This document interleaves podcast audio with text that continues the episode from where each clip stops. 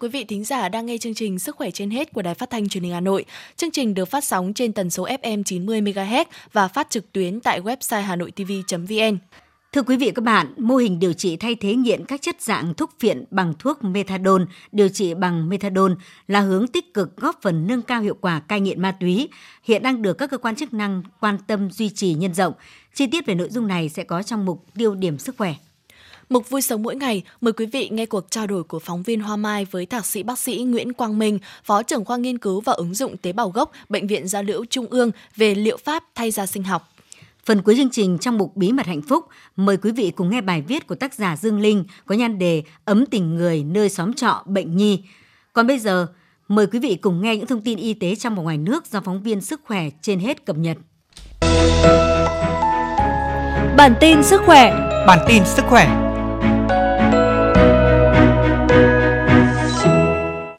quý vị và các bạn, Sở Y tế Hà Nội vừa ban hành công văn về việc đảm bảo an toàn bệnh viện và phòng ngừa lây nhiễm COVID-19 cho nhân viên y tế.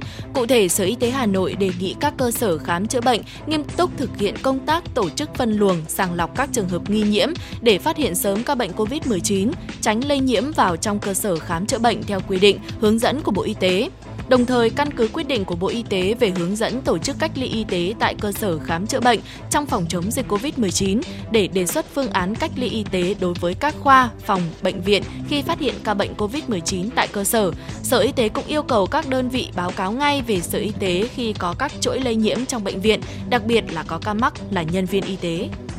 Bộ Y tế vừa có văn bản gửi Sở Y tế thành phố Hà Nội về việc xét nghiệm để phát hiện người mắc COVID-19 và cho người bệnh ra viện để thích ứng tình hình mới và đảm bảo an toàn, linh hoạt phù hợp với điều kiện và nguồn lực của địa phương.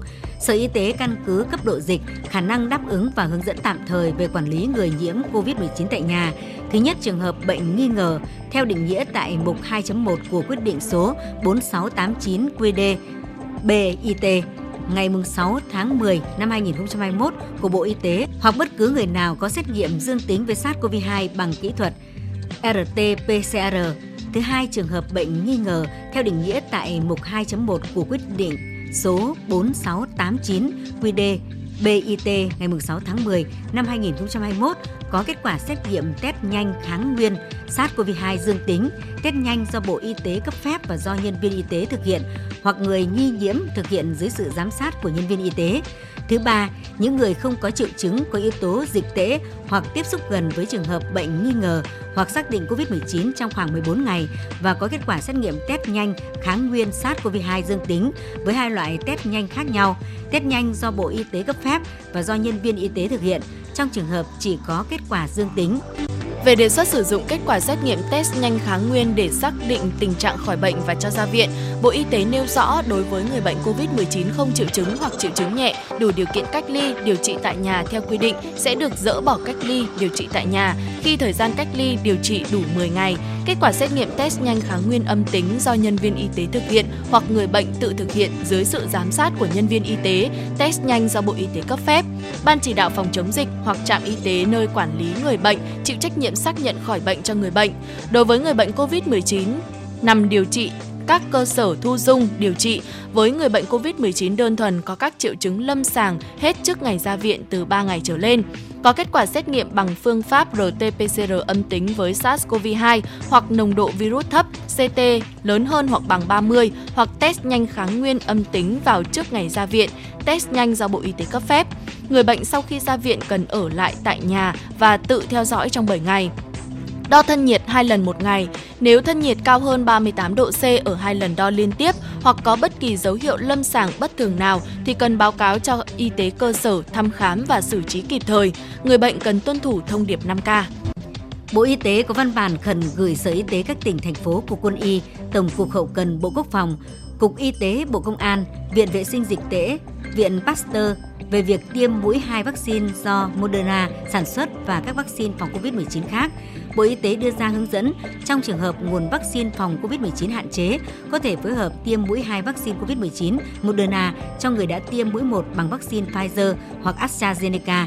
Ngày 8 tháng 9 năm 2021, Hội đồng tư vấn chuyên môn về sử dụng vaccine của Bộ Y tế đã họp và đưa ra khuyến cáo trong trường hợp bất khả kháng khi nguồn cung vaccine phòng COVID-19 mũi 1 đã tiêm không còn sản xuất hoặc cung ứng không kịp thời.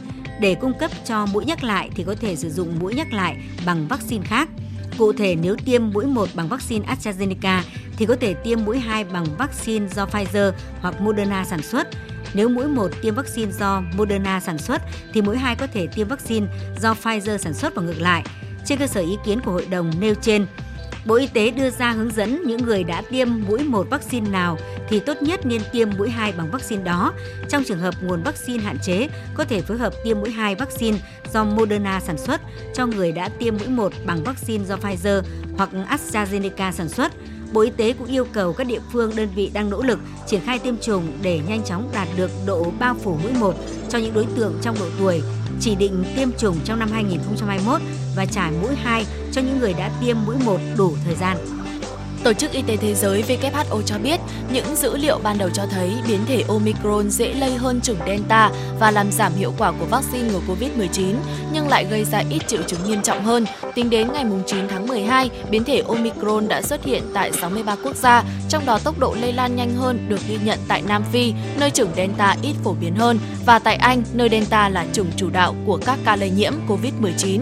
Theo báo cáo kỹ thuật của WHO, Omicron gây ra sự giảm sút về hiệu quả của vaccine trong việc chống lại sự lây nhiễm và căn cứ vào dữ liệu hiện có, nhiều khả năng Omicron sẽ vượt qua chủng Delta. Về quy mô lây nhiễm trong cộng đồng, báo cáo cũng cho biết tính đến thời điểm này, các ca nhiễm biến thể Omicron chỉ bị những triệu chứng nhẹ hoặc hầu như không có triệu chứng. Tuy nhiên, WHO cũng cảnh báo rằng chưa có đủ dữ liệu để đánh giá toàn diện về độc lực của biến thể này. Tiêm mũi tăng cường vaccine của Pfizer có thể làm tăng đáng kể khả năng chống chọi với Omicron. Đây là kết quả một nghiên cứu sơ bộ vừa được các nhà nghiên cứu tại Bệnh viện Siba, Israel công bố. Các nhà nghiên cứu đã lấy mẫu máu của 40 nhân viên y tế tại Bệnh viện Siba, trong đó 20 người đã được tiêm mũi tăng cường phòng COVID-19 cách đây một tháng và 20 người chỉ mới tiêm mũi vaccine thứ hai cách đây 5 đến 6 tháng. Kết quả cho thấy kháng thể của những người chỉ tiêm hai mũi không thể chống trả biến thể Omicron, mặc dù vẫn có khả năng chống chọi với biến thể Delta và chủng ban đầu của virus SARS-CoV-2. Ở người tiêm đủ 3 mũi khả năng tạo kháng thể đối với Omicron là có, song lại thấp hơn 4 lần so với Delta. Kết quả nghiên cứu này cũng tương tự kết quả nghiên cứu trước đó của Pfizer khẳng định vaccine của hãng cũng có khả năng phòng ngừa biến thể Omicron. Theo trang tin Brussels Times, cảnh sát Hà Lan đã bắt giữ một nghi phạm liên quan tới trang web được cho là bán virus SARS-CoV-2 trong lọ thủy tinh cho một số đối tượng vốn phản đối việc tiêm vaccine nhưng lại muốn có thể chứng nhận an toàn COVID-19. Những đối tượng có nhu cầu tại Hà Lan có thể truy cập và mua với giá là 33,5 euro, tương đương với hơn 800.000 Việt Nam đồng. Món hàng sẽ được gửi tới người mua qua đường bưu điện. Những đối tượng mua sẽ tự cho virus xâm nhập vào cơ thể để sau đó có chứng chỉ phục hồi sau khi khỏi bệnh. Sau đó, những đối tượng này có thể tham gia các hoạt động như tại quán bar, vũ trường về đêm hay các sự kiện khác vốn đòi hỏi phải có thẻ chứng nhận an toàn COVID mà không cần phải đi tiêm hay xét nghiệm liên tục. Một cuộc điều tra vẫn đang được tiến hành để xác định xem nghi phạm đã bán bao nhiêu ống chứa virus và liệu virus có hoạt động hay không. Hiện nghi phạm đã bị cáo buộc là lừa đảo, còn trang web đã bị đóng. Trung Quốc có thể đạt miễn dịch cộng đồng vào cuối năm nay. Đây là nhận định được ông Trung Nam Sơn, nhà dịch tễ học hàng đầu của nước này đưa ra. Tính đến nay, Trung Quốc đã có 1,15 tỷ người hoàn thành tiêm chủng và đây là nền móng vững chắc để nước này đạt miễn dịch cộng đồng. Theo ước tính, tỷ lệ người hoàn thành tiêm chủng vaccine ngừa COVID-19 ở Trung Quốc đến nay đạt 81,9%, còn đến cuối năm nay, con số này có thể lên tới 83%. Đây là tỷ lệ an toàn để khẳng định Trung Quốc đạt miễn dịch cộng đồng. Cũng theo ông Trung Nam Sơn, tiêm phòng là ưu tiên hàng đầu để ngăn chặn virus SARS-CoV-2 khi giới khoa học còn biết rất ít về biến thể Omicron. Từ nguồn gốc quy luật lây truyền và cơ chế gây bệnh cho đến việc tiêu diệt virus. Nhân dịp này, ông cũng kêu gọi nỗ lực chung của các nhà khoa học Trung Quốc và quốc tế nhằm phát triển các loại vaccine ngừa cô Omicron và biến thể này đang tạo ra nhiều thách thức trong cuộc chiến chống COVID-19 toàn cầu. 800.000 người tử vong do Covid-19, con số vượt qua toàn bộ dân số của bang Bắc Dakota, một bang ở khu vực Trung Tây nước Mỹ. Từ đầu năm tới nay, hơn 450.000 người Mỹ đã thiệt mạng vì Covid-19. So với nhóm nước được tiếp cận nguồn vaccine Covid-19 dồi dào, Mỹ là nước có tỷ lệ tử vong trên đầu người cao nhất thế giới. Tỷ lệ này cao gấp 3 lần so với nước láng giềng Canada và gấp 11 lần so với Nhật Bản. Hơn 60% dân số Mỹ đã tiêm đủ liều vaccine COVID-19, nhưng điều đó không ngăn cản được số ca tử vong tăng lên. Mất 111 ngày để số ca tử vong ở Mỹ tăng từ 600.000 lên 700.000. Tuy nhiên, việc có thêm 100.000 ca tử vong tiếp theo chỉ diễn ra trong 73 ngày. Nước Mỹ đã chứng kiến số ca mắc mới tăng vọt sau dịp lễ tạ ơn vừa diễn ra trước đây hơn 2 tuần. Và giới chức y tế Mỹ lo ngại nếu không có giải pháp phòng ngừa hiệu quả, một đợt siêu lây nhiễm mới có thể xảy ra đối với người dân Mỹ khi lễ Giáng sinh đang tới gần. Tiêu điểm sức khỏe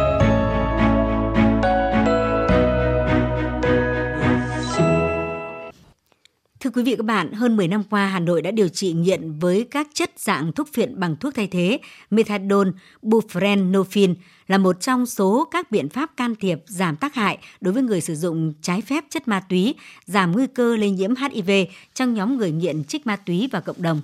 Cơ sở Methadone Hai Bà Trưng hiện đang điều trị 618 bệnh nhân nghiện các chất dạng thuốc viện bằng thuốc thay thế Methadone và 78 bệnh nhân điều trị buprenorphine.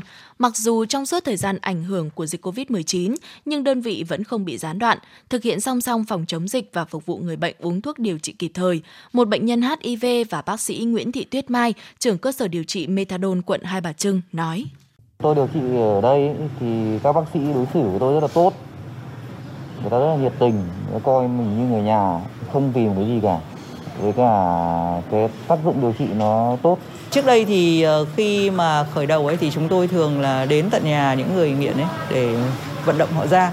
Nhưng mà bây giờ thì không như thế nữa. Bây giờ là bệnh nhân tự nguyện đi ra và hầu như tất cả các bệnh nhân đều nói rằng là có người ờ, bạn cũ đã điều trị ở tại đây theo Trung tâm Kiểm soát Bệnh tật Hà Nội, những năm gần đây, hơn 90% số người điều trị thay thế nghiện các chất dạng thuốc viện bằng thuốc methadone tự đánh giá chất lượng cuộc sống của họ ở mức tốt hơn sau khoảng thời gian điều trị từ 12 tháng trở lên, trong đó có hơn 70% số người có việc làm, thu nhập. Đặc biệt, mô hình này đã góp phần làm giảm tỷ lệ tội phạm do người nghiện ma túy gây ra, từ 60,8% số người phạm tội trước khi điều trị xuống còn 3,9% sau một tháng điều trị tiếp tục giảm xuống còn 0,5% sau 6 tháng và 0,2% sau một năm điều trị. Để công tác điều trị thay thế bằng thuốc methadone bảo đảm an toàn, tránh tình trạng sử dụng nhầm, uống nhầm thuốc, Trung tâm Kiểm soát Bệnh tật Hà Nội yêu cầu 18 trên 18 cơ sở điều trị methadone trên địa bàn thành phố sử dụng phần mềm quản lý cập nhật thông tin bệnh nhân, cấp phát thuốc có quét mã vạch. Bà Tạ Thị Hồng Hạnh, trưởng khoa phòng HIV, Trung tâm Kiểm soát Bệnh tật Hà Nội, nói.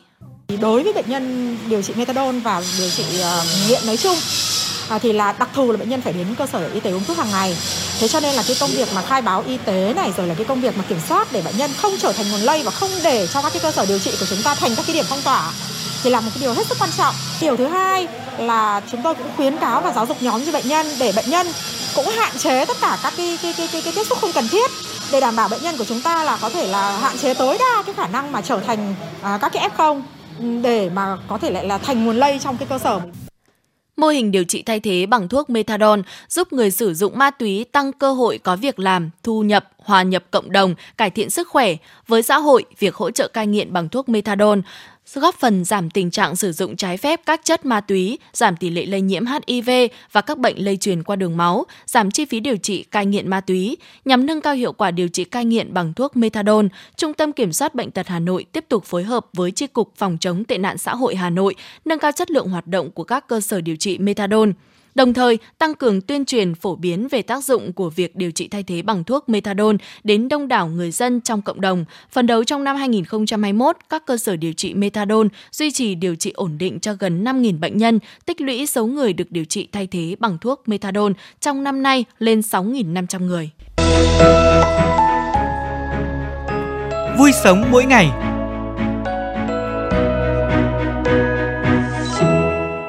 Thưa quý vị các bạn, lão hóa da là một tiến trình tự nhiên theo tình trạng lão hóa chung của cơ thể, với các biểu hiện chủ yếu là xuất hiện các nếp nhăn trên da, sự chảy xệ của da, các đám sắc tố, các thương tổn u lành tính và ác tính, dày sừng. Lão hóa da gây ra bởi nhiều yếu tố gồm các yếu tố nội sinh như di truyền do gen, các rối loạn chuyển hóa hay các yếu tố ngoại sinh như ánh sáng mặt trời, sự ô nhiễm môi trường, thói quen sinh hoạt Vậy biện pháp này giúp giữ được làn da trẻ trung và tươi sáng với thời gian. Đây là điều mà các chị em phụ nữ luôn tìm kiếm câu trả lời. Vâng thưa quý vị, hiện nay phương pháp lột da sinh học đang được nhiều chị em lựa chọn. Liệu pháp thay da sinh học là phương pháp có giá trị cho làn da lão hóa do tuổi tác, do ánh sáng, ứng dụng trong điều trị sẹo lõm do trứng cá, giám má. Đây là phương pháp phù hợp với làn da sẫm màu của người châu Á. Tuy nhiên, liệu pháp này có khác gì so với lột da thông thường? Ngay sau đây xin mời quý vị nghe cuộc trao đổi của phóng viên Hoa Mai với thạc sĩ bác sĩ Nguyễn Quang Minh, Phó trưởng khoa nghiên cứu và ứng dụng tế bào gốc, Bệnh viện da liễu Trung ương về liệu pháp thay da sinh học. Mời quý vị cùng nghe. Thưa bác sĩ Quang Minh ạ, à, bác sĩ có thể cho biết thế nào là thay da sinh học và lợi ích của phương pháp này như thế nào ạ? À, thay da sinh học là một cái từ mà gần đây trên nhiều cái phương tiện cũng có đưa ra trong đấy có các cái phương tiện liên quan đến các cái quảng cáo giới thiệu của các cái đơn vị liên quan đến chăm sóc thẩm mỹ về da trong đấy cái liệu pháp thay da sinh học thì là xuất phát từ cái nền của, của một cái từ gọi là từ peel da hay là hay là trước đây gọi là chemical peel hay là thay da hóa học à, thì bây giờ thì người ta gọi dùng từ là thay da sinh học bởi vì nó có hai vấn đề. Vấn đề thứ nhất là sự tương tác của cái hoạt chất trong cái quá trình làm thay da sinh học nó tương tác với lại cấu trúc da của mình và mang tính chất là thay đổi một cái vấn đề về mặt sinh lý da. Cái thứ hai nữa là ý nghĩa của nó là sử dụng các cái loại hợp chất có vai trò là gần gũi hơn. Ví dụ là chiết xuất từ những cái loại mà có cấu trúc từ thiên nhiên. Tránh như trước đây thì người ta sử dụng các cái loại hoạt chất có vai trò là tính chất nhân tạo nhiều hơn thì nó dẫn đến việc là nó dễ có những cái biến chứng trong quá trình xử lý. Thì đối với cái liệu pháp thay da sinh học thì hiện nay thì được ứng dụng rất là nhiều trong chuyên ngành da liễu. Và theo như một cái thống kê gần đây của năm 2018 của gọi là các thủ thuật thẩm mỹ đối với ngành da liễu và các cái thủ thuật thẩm mỹ không xâm lấn đấy không phải phẫu thuật, thì là thay da sinh học đang đứng thứ ba với khoảng độ hơn một triệu ca làm một năm như vậy là đối với trong cái vấn đề liên quan đến việc là các cái tác động về mặt, về da thì thay da sinh học cũng là một trong những chỉ định rất là lớn và được sử dụng nhiều. Thế còn Việt Nam đổ khoảng, theo nghiên cứu chúng tôi thấy khoảng độ 3 năm đổ lại đây thì các chỉ định được sử dụng rất là nhiều. Và với vai trò là thúc đẩy cái quá trình à, bóc tách của cái lớp sừng cũng như là việc là loại bỏ lớp tế bào sừng. Từ đấy là hình thành nên một cái lớp tế bào mới, thúc đẩy cái lớp, gọi là lớp tế bào màng đáy tức là lớp tế bào sinh sản của da để sản sinh ra lớp tế bào mới tốt hơn loại bỏ các vấn đề thẩm mỹ mà trước đây mình đang gặp. Ví dụ như là hiện tượng tăng sắc tố do nám, tàn nhang, hoặc là hiện tượng ví dụ như là trứng cá, hoặc là một số cái trường hợp ví dụ là da nó bị yếu, bị mỏng. Do các cái quá trình điều trị trước đây và cần một sự cải biến tốt hơn thì mới chỉ định làm thay da sinh học. Bác sĩ Quang Minh có thể cho biết thêm đó là thay da sinh học thì khác với lột da thông thường như thế nào vì thực tế tôi thấy ở rất nhiều các cơ sở thẩm mỹ hiện nay họ quảng cáo là họ Ờ, có những cái phương pháp lột da làm trắng da ừ, gọi là siêu nhanh, gọi là siêu rẻ ạ. Thì bác sĩ có thể là nói cho các thính giả biết rõ hơn về vấn đề này ạ. Ừ. theo tôi thì câu hỏi này thì rất là hay, bởi vì nó thể hiện đúng bản chất của cái việc là mình sẽ can thiệp như thế nào và chỉ định như thế nào. Bởi vì cái phương phương pháp gọi là lột da thì nghe từ lột da đã có vẻ là cũng không đúng lắm rồi. Bởi vì mình không phải là như kiểu con rắn hay cái gì đấy để mà gọi là lột da để thay hoàn toàn. Mà mình cần một sự quá trình đổi mới trong cái vấn đề liên quan đến cái chu trình về uh, chăm sóc cũng như là cả hoàn thiện cái cấu trúc da của mình. Thế thì các cái phương pháp mà xu hướng mà nói là lột da hoặc là cũng có thể họ dùng từ thay da sinh học nhưng mà sử dụng một cái biện pháp gọi là lột da. Đấy là gì? Sử dụng các hoạt chất có tính chất tẩy rất là mạnh hoặc là làm bong rất là mạnh có thể cấu cấu trúc ví dụ như các cái hoạt chất có vai trò tác động rất là mạnh lên da như là hydroquinone thì như là uh, salicylic với nồng độ cao hoặc là TCA với nồng độ rất là cao 30 40 phần trăm. Rồi thì uh, corticoid.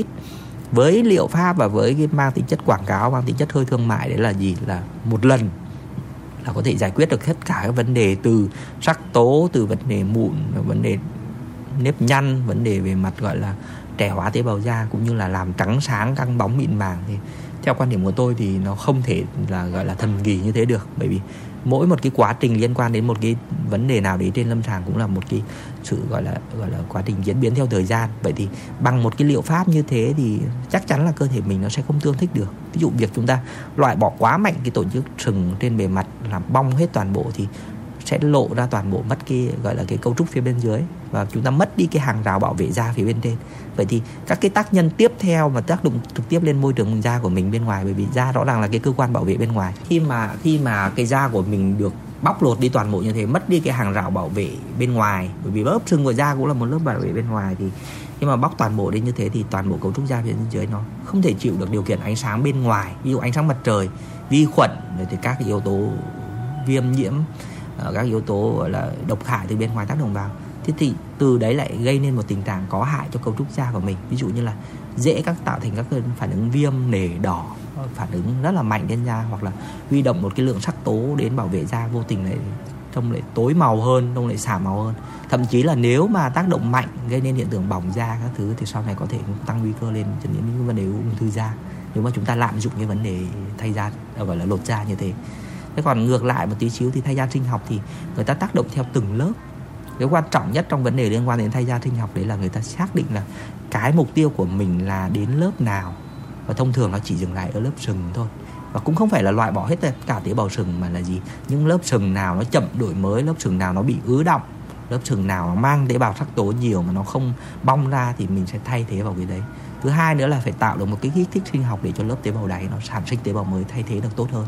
Như vậy, rõ ràng một cái quảng cáo mang tính chất là để một lần tẩy ờ, toàn bộ đi hoặc là làm trắng sáng các thứ này kia thì tôi mong muốn là nếu mà kết quả được như thế thì tốt tuyệt vời quá. Nhưng hiện tại chúng tôi cũng không làm được như thế thì tôi cũng không hiểu là các bạn bên ngoài bằng cách nào các bạn có thể làm được như thế. Và câu chuyện là rất nhiều trường hợp các bệnh nhân đã sau khi làm một cái cách như thế thì lại phải đến với chúng tôi với một cái vấn đề nó tầm trọng hơn vấn đề tăng sắc tố loang lổ vùng mặt như hoặc là một cái vấn đề biến mặt là da viêm nhiễm nhiễm trùng các thứ thì cũng đã có rồi cái chuyện đấy là có vâng. dạ vâng ạ à, vậy bác sĩ có thể cho biết là đối tượng nào thì có thể áp dụng thay da sinh học và những cái người mà có làn da rất nhạy cảm thì có thể sử dụng phương pháp này hay không ạ ừ.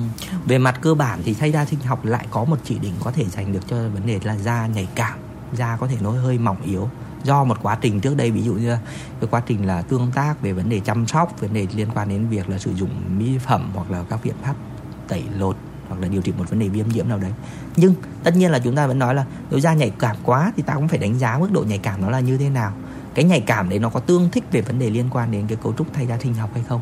Nhưng bên cạnh đấy thì chúng tôi vẫn nói là vẫn có thể chỉ định được.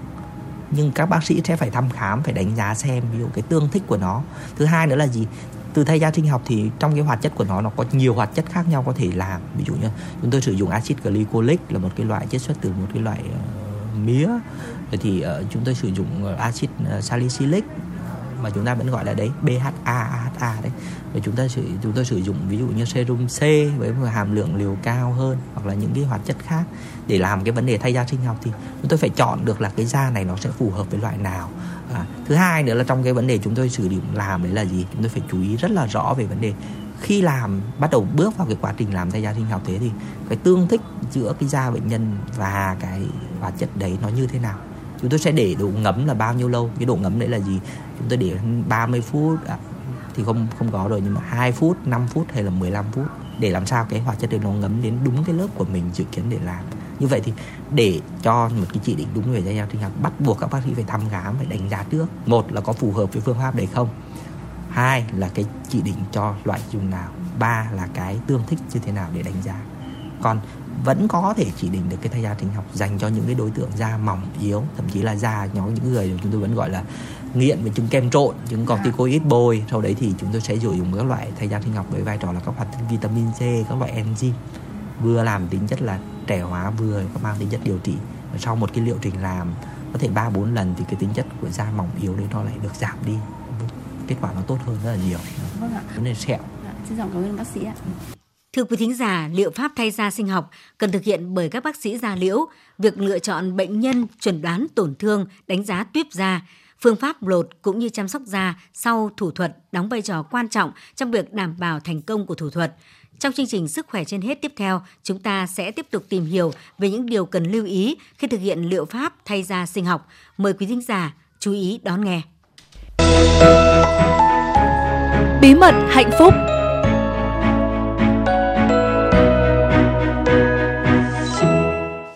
Thưa quý vị các bạn, xóm trọ ở tổ dân phố 5C phường Ngọc Khánh, quận Ba Đình, những ánh mắt ngây thơ của các em nhỏ và gương mặt đầy ưu tư của các bậc cha mẹ đang cùng con chiến đấu với bệnh tật khiến mỗi người không khỏi xót xa thương cảm. Vượt qua muôn vàn khó khăn do đại dịch Covid-19, tình người nơi xóm trọ bệnh nhi vẫn ấm áp, giúp những người nơi đây có thêm động lực để bước tiếp hành trình vươn lên trong cuộc sống tại xóm nhà trọ của những bệnh nhân điều trị trong Bệnh viện Nhi Trung ương ở tổ dân phố 5C, phường Ngọc Khánh. Khoảng sân chung của khu trọ, mấy đứa trẻ tay vẫn gắn kim luồn lưu ven truyền tĩnh mạch đang chơi đùa. mới 7 tuổi, cô bé Ngô Thủy Linh ở huyện Lục Nam, tỉnh Bắc Giang đã có thâm niên 2 năm nằm viện. Do dịch Covid-19 liên tiếp diễn biến phức tạp tại Bắc Giang rồi đến Hà Nội, nên hơn 5 tháng qua, Linh và mẹ là chị Nguyễn Thị Hồng phải ở lại thủ đô. Chị Hồng nghẹn ngào nói, Ban đầu cháu kêu bị đau đầu hay ngã, đi khám thì phát hiện bị u não. Khi biết tin con lầm bệnh trọng tôi rất sốc. Qua hai lần mổ, cháu bị liệt nửa người và phải châm cứu, vật lý trị liệu thì mới hồi lại. Do bệnh nặng nên cháu phải áp dụng cả hai phương pháp điều trị là hóa trị và xạ trị. Xạ trị thì sức khỏe con ổn định, lúc hóa trị sức khỏe yếu đi, nhiều khi còn không lấy nổi ven. Vợ chồng chị Nguyễn Thị Hồng ở quê làm nông, kinh tế vốn chẳng dư giả gì, lại thêm con bị bệnh hiểm nghèo nên gia cảnh khó càng thêm khó. Hàng ngày bên cạnh chi phí sinh hoạt, chị còn phải lo thêm khoản tiền thuốc ngoài bảo hiểm, bồi dưỡng cho con có sức để đáp ứng thuốc. Hai hàng nước mắt lăn dài trên gò má, chị Hồng bày tỏ con bị bệnh nên khó khăn, chi phí tốn kém, nhưng vợ chồng tôi phải lo bằng được. Ngày mai con lại vào viện để tiếp tục liệu trình điều trị, mong con khỏe để vào được thuốc. Là thành viên quen thuộc của xóm trọ, anh Lê Anh Quyết và con trai Lê Nhật Minh, huyện Yên Sơn, tỉnh Tuyên Quang đã ở đây được 3 năm. Minh bị ung thư máu và đã phải chống chọi với căn bệnh quái ác này từ lúc 2 tuổi. Xoa mái tóc của con, anh Quyết kể, qua quá trình điều trị, từ khi phát hiện bệnh, sức khỏe của cháu đã ổn định, tóc đã mọc lại, nhưng cách đây không lâu, thấy chỉ số máu xuống thấp, tôi vội đưa con xuống bệnh viện Nhi Trung ương khám, không ngờ bệnh có nguy cơ tái phát nên phải nhập viện điều trị và thế là ở đây đã hơn 2 tháng rồi. Ở quê anh Lê Anh Quyết làm công việc hàn xì, cơ khí, thu nhập hưởng theo ngày công. Vợ anh cũng tranh thủ đi bán hàng thuê để kiếm thêm tiền chữa bệnh cho con. Thế nhưng dịch bệnh ập đến, hai vợ chồng đều mất việc làm. Anh Quyết ngậm ngùi, tích cóp được đồng nào, chúng tôi đã tiêu hết. Nếu bình thường cứ hai tuần ở viện là bác sĩ cho về, thì mình còn có thời gian đi kiếm tiền. Nhưng từ ngày xảy ra dịch, cứ ở đây như thế này càng thêm khó. Đó chỉ là hai trong số khoảng 50 bệnh nhi và bố mẹ các em đến từ các tỉnh thành phố khác đang ở xóm trọ tại tổ dân phố 5C. Mỗi trẻ bị một căn bệnh hiểm nghèo khác nhau, cuộc sống của các em ngày qua ngày chỉ quẩn quanh với bệnh viện, còn cha mẹ phải đối mặt với muôn vàn khó khăn. Bà Bùi Kim Sinh là chủ nhà trọ của anh Quyết và chị Hồng, nhưng bà Sinh luôn tìm cách hỗ trợ, tạo điều kiện cho những ông bố bà mẹ có con bị bệnh ở trọ. Bà Sinh tâm sự. Chồng tôi cũng bị bệnh 10 năm nay, đi viện nhiều cũng biết nỗi khổ nên chúng tôi cùng chia sẻ khó khăn. Tôi giảm giá phòng trọ, còn bếp ga để ở đây, ai nấu thì nấu, không thu tiền. Tôi còn trồng thêm rau, đợt dịch vừa rồi cũng đỡ được bữa ăn hàng ngày cho cả khách trọ. Đã đến ở nhà tôi, cùng cảnh ngộ đều được giúp. Chúng tôi đều coi các cháu Hồng, Quyết, Linh như người nhà. Còn bà Thái Thị Phi, một chủ nhà trọ khác trong tổ dân phố 5C thì bộc bạch. Phòng trọ nhà tôi hiện còn 3 gia đình ở. Cháu nào ở đây tôi cũng quan tâm, không có điều kiện hỗ trợ tiền thì chúng tôi giảm tiền nhà. Đợt giãn cách vừa rồi, trong lúc khó khăn, tôi đã đứng ra xin gạo, trứng, sữa cho các cháu. Một tấm lòng thơm thảo khác là bà Nguyễn Thị Dung, tổ trưởng tổ dân phố 5C. Ngày nào bà Dung cũng tất tả, hết tham gia trực chốt phòng chống dịch Covid-19, lại xuống xóm trọ nghèo để thăm hỏi xem có gia đình nào cần trợ giúp. Bà Dung chia sẻ, các cháu ở đây đều có hoàn cảnh đáng thương lắm. Có cháu ở vài tháng, có cháu ở vài năm. Nhưng điểm chung là hoàn cảnh bệnh nhân phần lớn đều khó khăn, nhất là trong thời điểm dịch bệnh. Tôi xin được ít gạo, suất cơm, quần áo hay tiền cho các cháu thì mừng, bỏ sót ai thì thấy có lỗi. Những người ở xóm trọ trong tổ dân phố 5C luôn coi bà Sinh, bà Phi, bà Dung như người thân của mình. Họ đã cùng chung tay sẻ chia yêu thương, dắt dìu nhau vượt qua dịch Covid-19, bệnh tật và sự túng thiếu tiền bạc. Chị Vàng Thị Bà chia sẻ, bà Dung tốt lắm. Bà thấy chúng tôi khó khăn nên kết nối xin cho 41 triệu đồng chữa bệnh. Nhưng vợ chồng tôi cũng lo bị mất cắp nên gửi bà giữ hộ. Mỗi lần đưa con vào viện phẫu thuật, khi bàn giao tiền, bà đều mang sổ xuống cho ký nhận. May có bà giúp đỡ, không chúng tôi chẳng biết trông cậy vào đâu. Đại dịch Covid-19 vẫn chưa qua, những khó khăn của gia đình các bệnh nhi còn bao trồng chất nên vẫn rất cần những tấm lòng hảo tâm để viết tiếp câu chuyện về sự tử tế, đùm bọc sẻ chia. Mỗi một cử chỉ tấm lòng nhân ái sẽ làm vơi đi gánh nặng tiền bạc, giúp các gia đình có con lâm bệnh đang ở xóm trọ trong tổ dân phố 5C phường Ngọc Khánh có thêm động lực chiến đấu với bệnh tật. Quý vị thính giả thân mến, tình người ấm áp sẽ làm cho những mảnh đời kém may mắn thêm vững tin trong hành trình chiến đấu với bệnh tật. Đến đây thì à, chương trình Sức khỏe trên hết xin được khép lại. Cảm ơn quý vị đã đồng hành cùng chúng tôi trong 30 phút vừa qua. Thân ái chào tạm biệt.